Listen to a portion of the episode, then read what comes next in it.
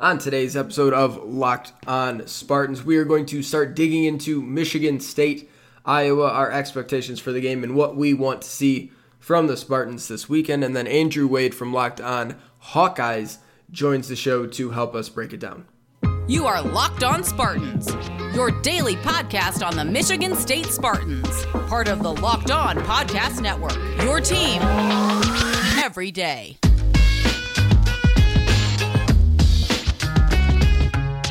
Hello and welcome back to another episode of Locked On Spartans. It is Thursday, November 5th. The year is 2020. I'm your host, Will Hunter, joined by my still not sure if we have a president or not co-host, Matt Sheehan. I say we just go without one at this point. Do we need one? Let's just give it a shot for at least a year. Let's just give it a small sample size, a nice little test trial run, just to see how things go. I don't know. That's kind of my take on the whole thing, Will. I think we could make the executive branch just a bunch of puppies in a room, and that might be better. That might be more productive. Less stressful, for sure. If not for nothing, the level of stress goes down tenfold, 100-fold, 1,000-fold, some may say. Regardless of your politics, a room full of puppies, unless you're very allergic to dogs, isn't going to do anything bad for anyone. Yeah, the allergies be tough to carry their ballot for sure, but everywhere else, yeah, no, I think we're winning this at a 98-2 split for sure. Just people holding signs about the price of Benadryl and EpiPens. Hey, Benadryl gang, stand up, baby. Let's go. These hives have gone too far. Oh, man. It's got to end eventually, right? It can't go on for much longer. I know it's only like we're recording Wednesday night, and really the results came in about 24 hours ago. It feels like this has been going on for 3.5 weeks already, though. This week is dog years in internet time. It is, but which crazy. Also means that this is a longer celebration week after the 27-24 victory. So yeah, the week is dragged on. If all weeks to drag on, though, you want one coming off of a great MSU win, and that's where we are. That is where we are, but we are going to turn the page, Matt, on today's episode. We're going to start talking about Iowa. We're going to talk about what we want to see this weekend, what we need to see to sort of make us truly shift the goalposts for this season. Or the B word, the believe. Or, yeah, really believe, buy into the hype, have legitimate expectations for this team. And then, like I mentioned, off the top, Andrew Wade from Locked On Hawkeyes will be joining the show. You did a crossover episode with him. He asked you about some MSU stuff. You asked him about some Iowa stuff. And we're going to play the Iowa information portion of that interview in segment 3 on today's show. Reminder to rate, review, subscribe to the podcast. You can find Locked On Spartans wherever you get your podcast. We do this every single day, 5 days a week, part of the Locked On Podcast Network. Your team every day. Every day. That's every right, day. Back. So back to being every day. Can I still say that we're back to being every day, even though we've done this for like 4 or 5 weeks now at this point? It's been a month. Yeah, okay. We're back. I can get 2 months out of saying this. Back to doing five a week, baby. Yeah. Spartanswill.substack.com. Go read about what I wrote about Rocky Lombardi. Do that. He's good. He's been good. He might not be good for long, but he's good right now. Oh, hey, come on now. Listen, it's been 2 games. I'm not jumping the gun. I'm back-to-back 300-yard games is going to be tough to sustain. Yeah.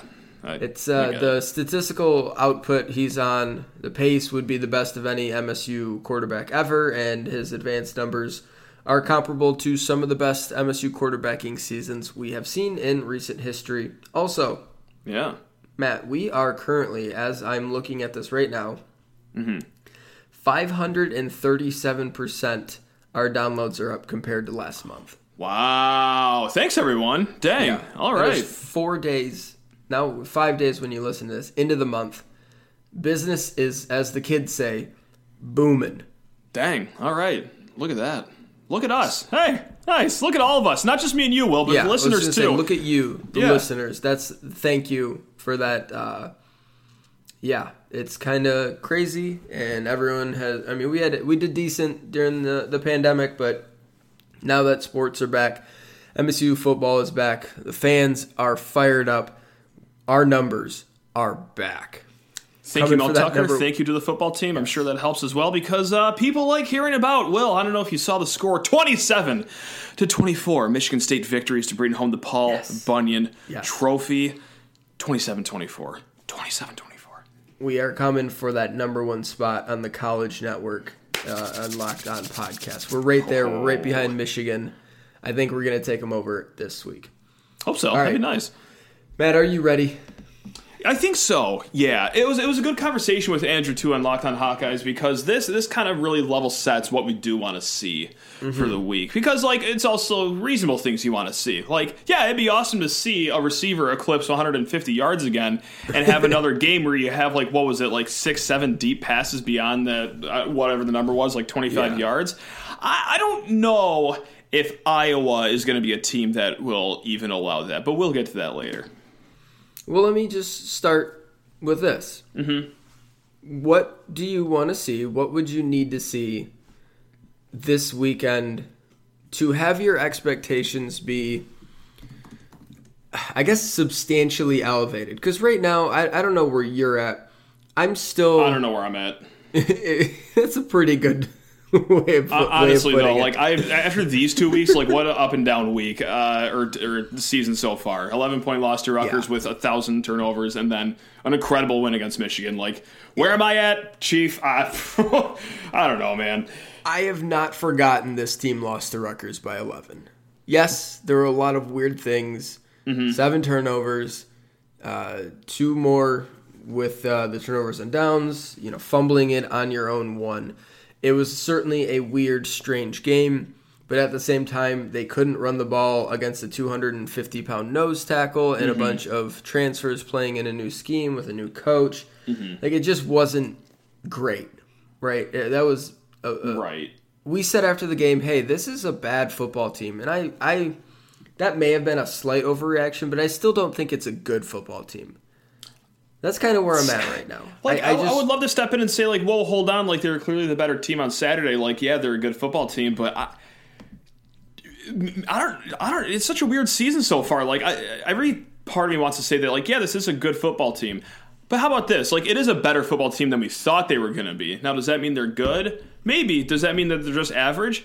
Even an average football team is still, like, head and shoulders above what I thought they could be, though, going into the season, admittedly. I mean, I don't think that's me being negative Nancy. I think that's me looking at everything that MSU had to replace, coaching staff-wise and talent-wise. I know it wasn't a great last 2 seasons, but, like, there was a hell of a lot of talent on that team on both sides of the ball. Like, it wasn't insane to be like, yeah, this might not be a good season.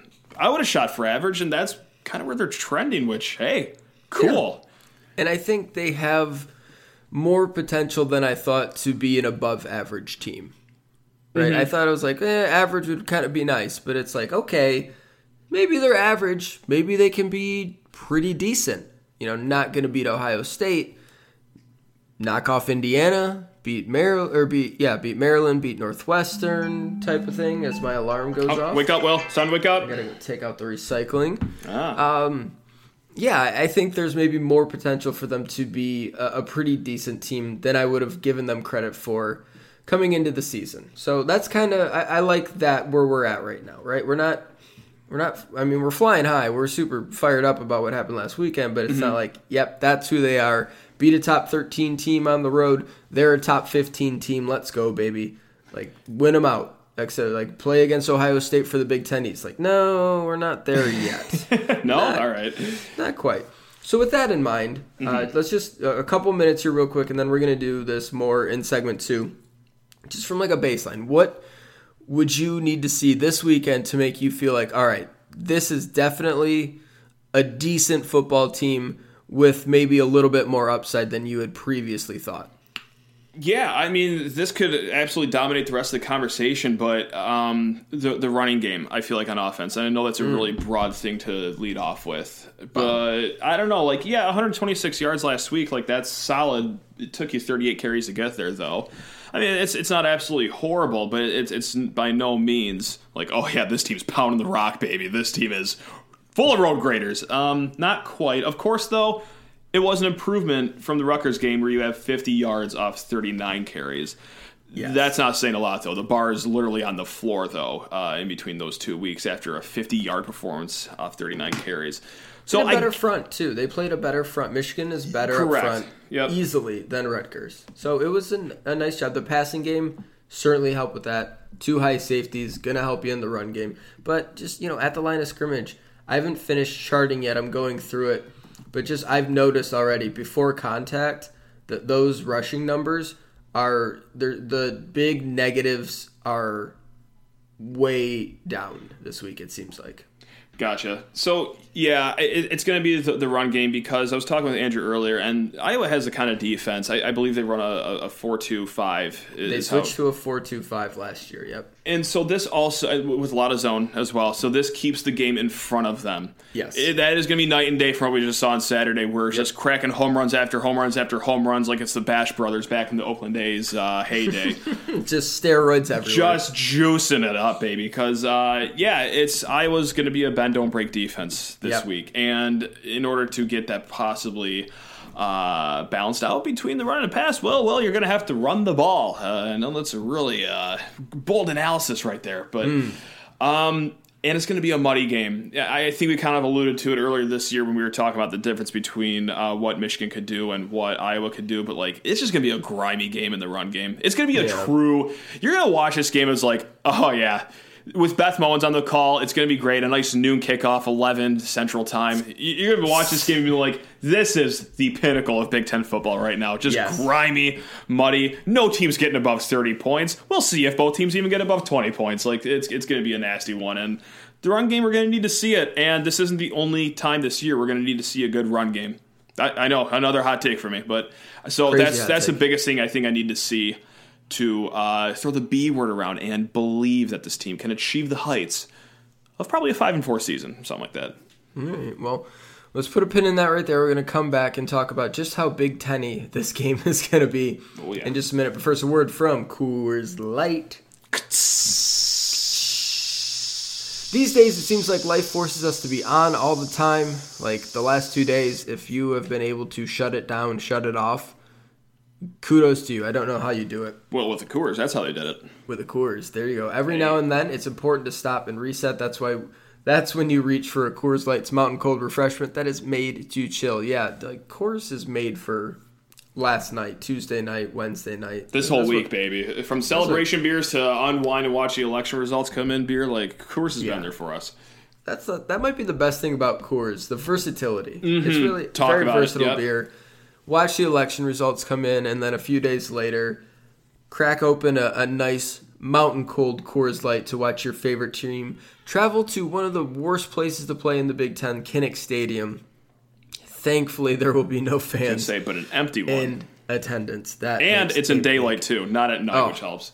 Night, Kinnick, you're not winning. Doesn't matter who you are. Just ask Ohio State 3 years ago. Coors Light, cold lagered, cold filtered, cold package. It's literally made to chill. It's as crisp and refreshing as the Colorado Rockies, perfect for a moment to unwind, sit back, kick your feet up, and watch your favorite football team play. Coors Light's the one we choose when we need to unwind, so when you want to hit reset, reach for the beer that's made to chill. Get Coors Light in the new look delivered straight to your door at get.coorslight.com.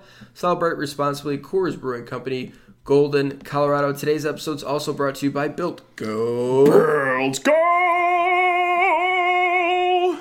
If you got a wall in front of you, not like a literal wall, a metaphorical wall, a number you're trying to hit on your mile time, your 5K time, a bench press number you're trying to get, Built Go is going to help you break through that wall. It is a little energy packet, an energy gel, but it's also a protein pack and a pre-workout. It's going to get you going. It's going to get you fired up. Mm-hmm. Going to give you sustained energy that lasts.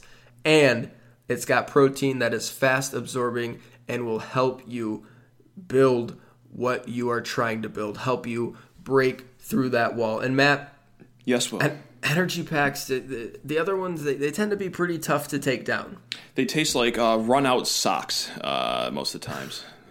Wrung out socks mixed with like that clear gelatin and then stuck in the fridge for a couple hours. That's kind of what it's like. Until Built Go showed up. That's right. Yeah, not the case with Built Go. They've got 3 flavors. They are all delicious: peanut butter honey, chocolate coconut, and chocolate mint. I personally wasn't a big energy packet gel guy, really, because they just didn't do it for me, and they were not great.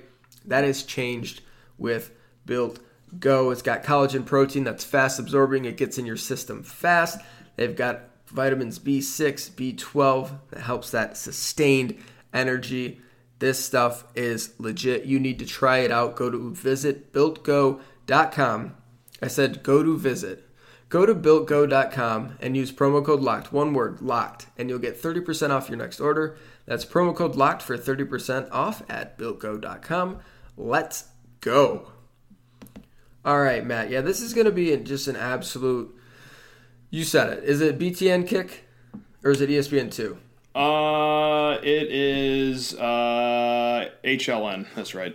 HLN. Okay. C-SPAN 6. Yeah, C-SPAN 6. Yeah, moved up from C-SPAN 9. That's right. Noon Gross kick. Baby. The ESPN. Biggest play of the game is going to be a 7-yard dig route. Mm-hmm. That's right. A kickoff might be returned to the 26-yard line for some extra sizzle. Yep. That's right. Going to be just gang tackling all over the field. And the first one to get to 18 wins. Mm-hmm. It is going to be so Big Ten. I think that's a really good point that you bring up with the run game, because it did show incremental improvements, but it wasn't relied upon to win the game. It wasn't your game breaker, except for that Jordan Simmons run that he had in the first quarter. That was pretty much the only notable run that happened, I would say. Well, minus the 4th and 2 pickup to end the game, but I'm talking like yardage-wise. Yeah, there were some 5, 6, 7, 8-yard runs. The jet sweeps did pretty well.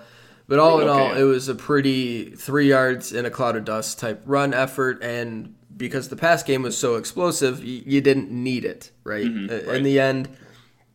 sort of grinded out a little bit on the ground, little 4-minute offense, but it never was really in a point where it's like, yep, we need to run the ball and we're going to run it on our terms, right? Yeah, it was more so of a prop to like set up play action, I feel like. It was just like, we're going to do this. We know we're only going to get like 2 or 3 yards most of the time, but you sorry bastards, we're going to pop you for 40 when you least expect it on this play action here.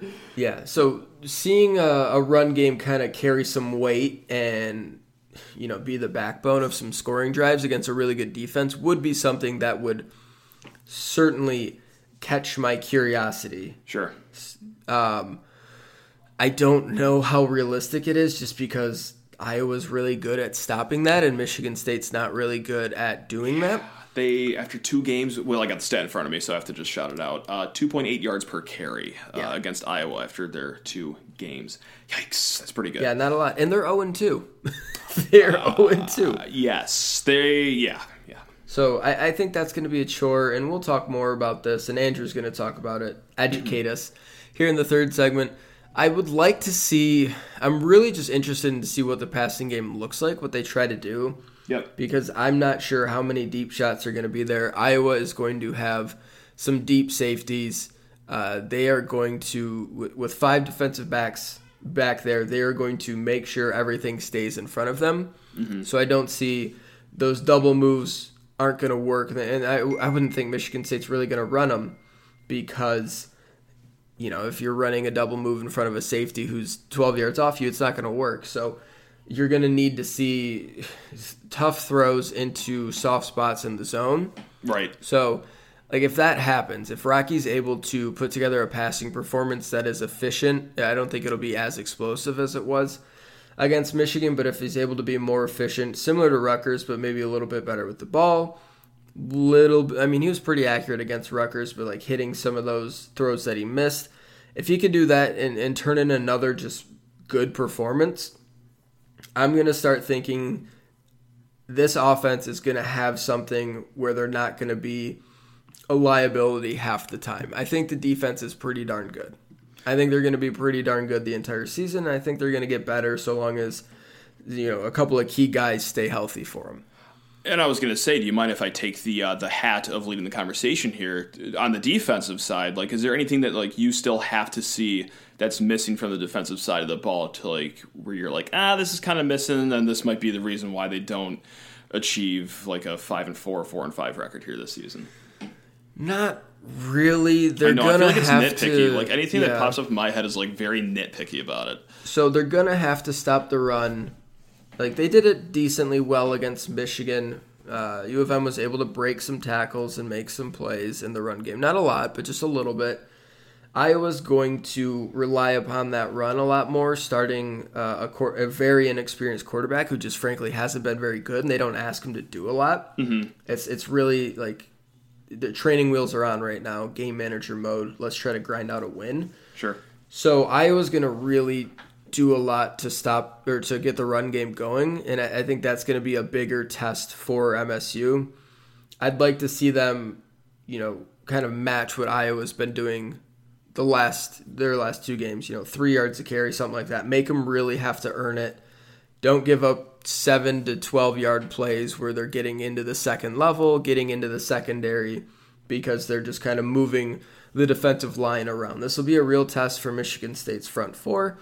And if they're able to kind of come through it cleanly and make it the slug, like more of a slug than we think it's going to be, mm-hmm. and make a team like Iowa, who really relies on that run game, have to do different things to beat them, or, you know, shut down the run game entirely and come out with a win from Kinnick Stadium, then I'm going to be like, yeah, this is a great defense. This has a chance to be a really great defense, because I think they cover pretty well. I think schematically they're smart. They got a bunch of really good coaches and some really smart, talented players, and a lot of young guys that are starting to get their feet under them. So I do think this defense is going to continue to improve, and if they're able to go into Iowa and shut down that run game and make them try to beat them by passing it, I'm going to be really impressed by that. Yeah, right on. And just like the individual players, too, that shine on defense, I think maybe the one thing that I want to see again, I compare it to a beer pong game. You know, you hit 2 cups in a row. Okay, you're heating up. 3 in a row. Well, you're on fire now. You can correct me if I'm wrong here, but I feel like Kalon Gervin kind of had a touch-and-go game against Rutgers.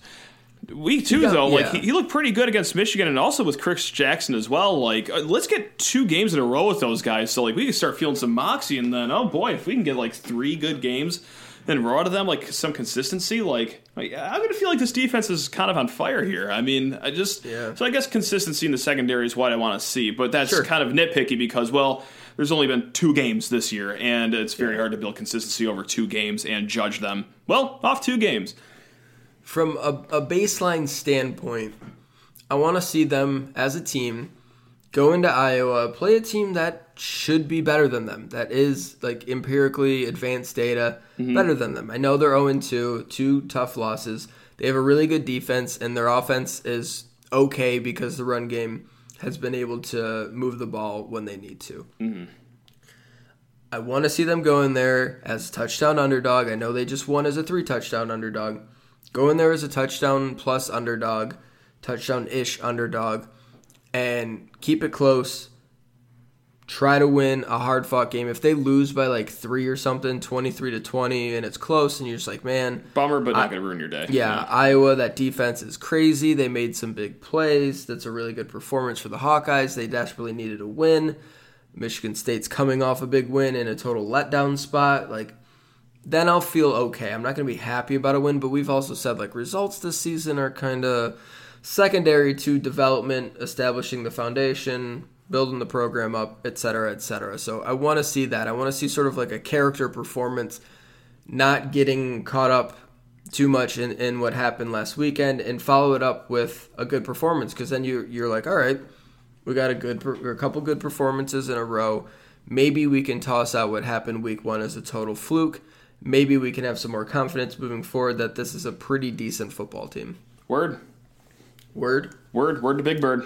Word. All right, we're going to be right back with Andrew Wade from Locked On Hawkeyes in just a hot second. But first, the word from Home Field Apparel. Home Field. Yes, sir. Let's go. Let's talk Home Field, baby. Let's do it. With Big Noon Saturday, the crew for Fox is out sick for the weekend. Maybe they can look to Home Field Apparel and their Big News Saturday to pick up the slack. Home Field makes incredibly comfortable, officially licensed collegiate apparel. They've got awesome stuff, absolutely awesome stuff. It's like vintage logos from old programs, yearbooks, all that. They find really cool things that haven't been used for a while. They put them on shirts, put them on sweatshirts, and it is just fantastic gear. They dropped a brand new vintage Michigan State line back in August as part of their big new Saturday campaign.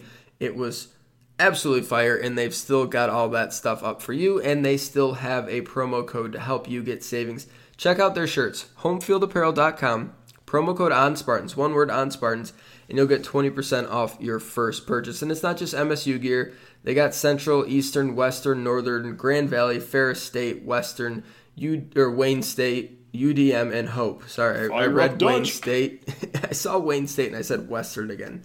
And unfortunately, but I understand why they're doing this. They will soon, very soon, have University of Michigan gear. I'm sad about it, but they're gonna sell a lot of shirts, and I'm happy for them. No comment. 27-24. That's my comment. Put it in the papers. I tweeted at one of the guys with Home Field Apparel. He's like, we just wanted to try to make him feel better after what happened last week. See, they're man of the people. Back in. I'm back in. Homefieldapparel.com. Homefieldapparel.com. Promo code ONSPARTANS will get you 20% off your first purchase. Homefieldapparel.com. Promo code ONSPARTANS. How are the cornerbacks, and how comfortable do you feel with deep ball threats? Because apparently that's what Michigan State does now these days. That is very confusing to me, because I was not expecting you to say Michigan State, the downfield pass. I didn't expect to say it either. Yeah. I would say it's interesting because against Purdue and against Northwestern, you saw them, they weren't really going deep, especially with Northwestern. Peyton Ramsey was very content with just dinking and dunking the ball down the field. With Iowa's zone defense, they don't allow a lot of people to get back behind them. Purdue has been one of those thorns in their sides over the last 4 or 5 years. This past week or 2 weeks ago against Purdue, they did a good job of keeping Purdue in front of them. Their cornerbacks, it's weird. They have a lot of experience, but not a lot of starting experience per se. So gotcha. Matt Hankins, a guy who started multiple years, can be a little bit inconsistent. He's the leader of that defense as a senior. And then you got Riley Moss and Julius Brents, who have been in and out of the lineup the last 3 years, starting when they were both true freshmen. So I would say the secondary is pretty strong, and where this might be an interesting battle is the fact that Michigan State likes to go down the field, and Iowa does a great job of keeping people in front of them. They're willing to give up the underneath stuff and stop people from going over top of them. They are breaking in a new strong safety. It could be changing depending on what formations Michigan State comes out in. Iowa is leaning towards a 4-2-5. Now they're starting to actually transition into a new era where they have a defense outside of their 4-3, and who plays their cash position, which is kind of their dime backer position, will really determine who plays the strong safety position. If their cash backer, which is actually their former strong safety, moves to strong safety, there's a little bit of transition there, right? So there's always a little bit of opportunity for confusion for Michigan State when they're attacking that defense, but Iowa does a good job typically of keeping the people in front of them. Gotcha. And also, just to move to the front of the defense now, I think more surprising than a 27-24 victory last Saturday.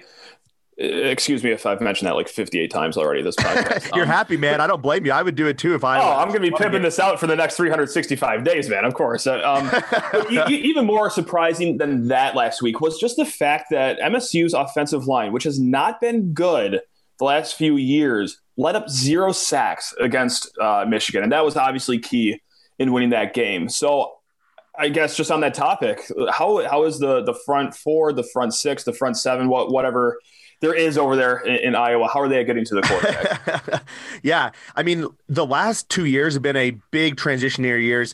2 years ago, we lost our entire starting defensive line, but when you factor in that AJ Peneza wasn't technically a starter, it wasn't as big of a loss. This year, we lose 3 of our 4 starters, and losing an AJ Peneza is a huge loss, and we haven't seen the production that we typically see for that defensive line, and we haven't seen the potent rushing defense that we typically see from an Iowa defensive line. Now, that being said, we do have one guy to watch out for. Interior wise, Davian Nixon is just destroying people on the interior. He was a guy who would come in on pass rush situations last year, played pretty well. He's a former JUCO guy who put himself in the transfer portal, was recruited by Alabama. So this is not some 2-star, 3-star guy who Iowa's the only team recruiting him. Alabama wanted this guy, and it shows. So I would be concerned from an interior perspective, but overall Iowa's defensive line hasn't been as strong. Now, that being said, part of me wonders if that's because the linebacker group is also in transition.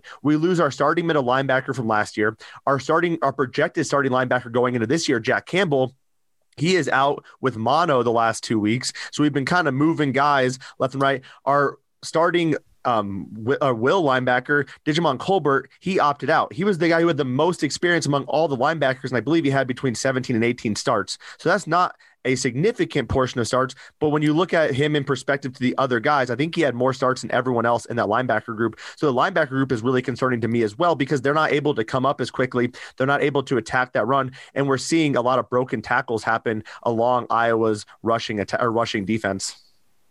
And if we could just stay on the topic of rushing, but flip it over to the other side of the field. You were talking earlier that the wide receiver core for Iowa has speed. How about the running backs, though? Because whenever I would tune into Iowa here and there, just watch the highlights and whatnot, it looks like, and I don't think he's a starting running back, correct me if I'm wrong, but Mekhi Sargent, he seems to be a springy guy.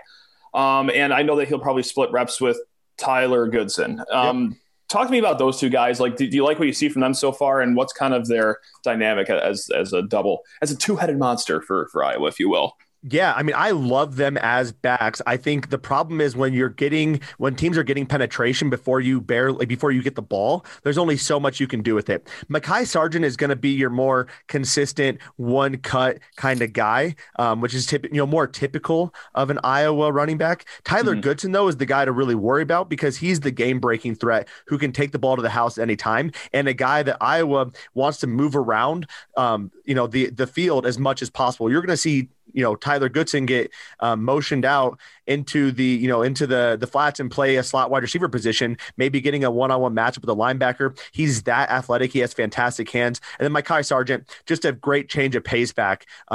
Those two really complement each other really well. But if I'm Michigan State, anytime Tyler Goodson touches the ball, that's what I'm personally worried about. I saw him make a play against Northwestern. He's running downhill and managed to do a spin while running full speed and still stay in this exact same line that he was running on, and the linebacker didn't even touch him. I don't honestly I've never seen that before, but just his quickness and athleticism is just unheard of from an Iowa running back. And Mekhi Sargent is just, again, your standard Iowa running back who is one cut, does a good job of getting upfield quickly, can be that consistent 4 to 5 yard threat. And just two more questions, if that's cool with you, before we let you go into the weekend. Just like we were talking earlier, Ihmir Smith-Marsette, obviously he will not be playing this weekend. Is that absolutely detrimental and devastating to you guys, or is that just sort of it's a bummer, but we should be okay? Like, where are you with that? I think it depends on who you ask. So okay.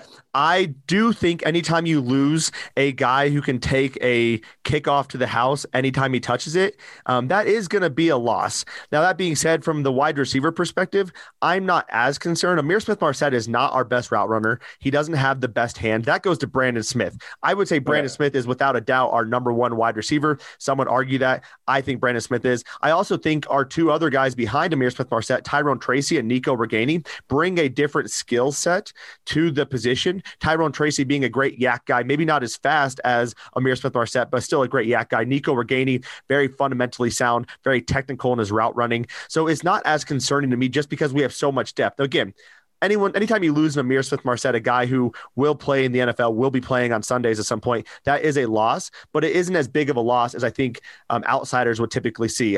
For example, I follow a lot of gambling, and people are literally betting on Michigan State and saying Ihmir Smith-Marsette is out. That is maybe not the way. I mean, I don't necessarily disagree with them betting on Michigan State, but not just because Ihmir Smith-Marsette is out. Gotcha. No, that checks out. And we were talking about that yesterday kind of too, with the whole gambling thing and the line and whatnot. Fascinating line too. It is. It's tough to bet on, man.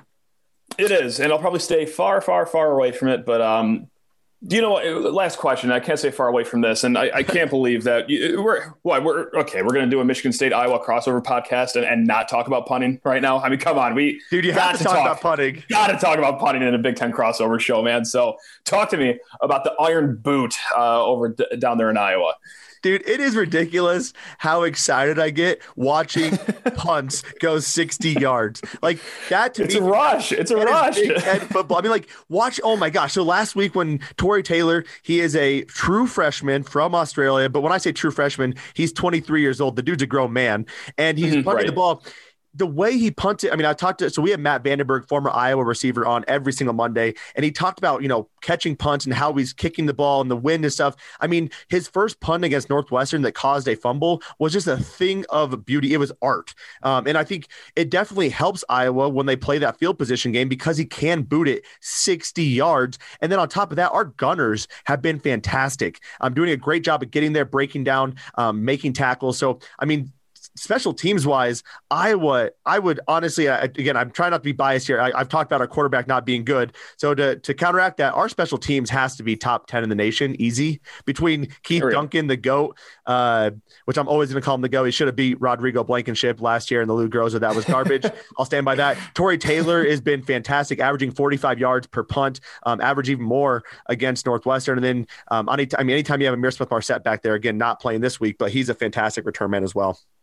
Had to end it with punt talk. I love it, man. I love it. So before we do end it, what are your predictions for the game? And we talked about that line. I am also staying away from that line. It scares the hell out of me. But from a win-loss perspective, do you think Michigan State pulls us out? Nah, see, as a fan coming off of that win and Iowa being 0-2, like I was thinking, oh yeah, like MSU can go down there and win. But just like you said earlier, like with gambling, like I have a gambling brain too sometimes, and like that line stinks out loud. And then whenever a line stinks out loud, you probably just take it and understand that Iowa will probably win this game. So with the spread, with the total of 46 over under, that's the Vegas estimate of a 27-20 Iowa victory. And honestly, I'm just going to be the most boring person in the entire world right now and predict a 27-20 Iowa victory, because when MSU goes down to Iowa, I don't know, that just sounds like a score that is destined to happen when the game kicks off. Matt, I think you might be the first person who has ever predicted your team to lose on a crossover episode with me. Oh, boy. Oh, yeah, that is my MO. It might be a reverse jinx in the works here, but no, I don't know. Just something about that line in Vegas makes me scratch my head. And whenever I have to scratch my head at a line, it usually works out in Vegas' favor. So, yeah, I mean, from my perspective, I completely agree. My perspective, looking at like the Northwestern and Purdue game, I went in there saying Iowa has more talent, but I'm worried about this game. Michigan State, I'm not even looking at the talent perspective. I'm looking at it from Iowa's coming off 2 straight losses. They have had a good week of practice. Michigan State coming off a huge win over Michigan. As you talked about, this is not a year where they were expected to maybe contend for a Big Ten East title. That is a big win. There's a lot of non-football thing is kind of playing into this game where I do think Iowa gets back on track as well. And I honestly, you say 27-20, I think it's going to be ugly, like 17-14 or something like that. Oh, nice. Talk to me. There we go. Super ugly all the time. I mean, gosh, I have like nightmares about that Big Ten title game, Iowa versus Michigan State. That thing just was hell to watch. Even before Michigan State scores in that goal ahead touchdown. Oh my God. I hate LJ Scott forever. I want the record to show I did not bring up that game. This was, yeah. It just so painful. Man, LJ Scott I hate him more than Jonathan Taylor. And Jonathan Taylor was a thorn in our side over and over again, but Matt, I do appreciate, obviously, us getting together and talking about this game. I'm sure we'll be having words back and forth on Saturday when Iowa and Michigan State take the field at 11 a.m. Central Time, 12 p.m. Man, that's weird. So it's 12 p.m. Eastern Time, right? Right. Yep. I'm so used to everything's at 10 a.m. and 11 a.m. for me. I don't even care about Eastern Time. So a lot of fun to watch that game. I'm excited to see it. The battle of teams with low expectations now. So it'll be a lot of fun to watch. Yeah. Matt, thank you for coming on. Where can the folks find you at for my show? So I'm on Twitter at Sheehan_sports. My co-host is Will __ Hunter. That's with one L. Yeah, that's where to find us usually. Just making a clown of myself every Saturday on the old Twitter.com. I love it, man. Well, have a great day, buddy. And we'll be in touch. Yeah, absolutely, man. Hey, this is a lot of fun, Andrew. Yep. Talk to you later, man. Yep. See ya. All right. Thanks so much to Andrew for making some time for us there. Good insight into this Iowa Hawkeyes team. We'll be back tomorrow. We're going to continue previewing this game, dig into some nitty gritty, maybe talk about some specific players, talk about where the spread is at as well, and then we will make our Big Ten picks at the end of the show. Won't you join us? Won't you join us? Thanks so much for listening. Reminder to rate, review, subscribe to the podcast. You can find Locked On Spartans wherever you get your podcast. Matt, take us home. Thank you, listeners. You guys are all the best. Go Green, baby. All right, one more show to end this week. Let's finish strong. Woo!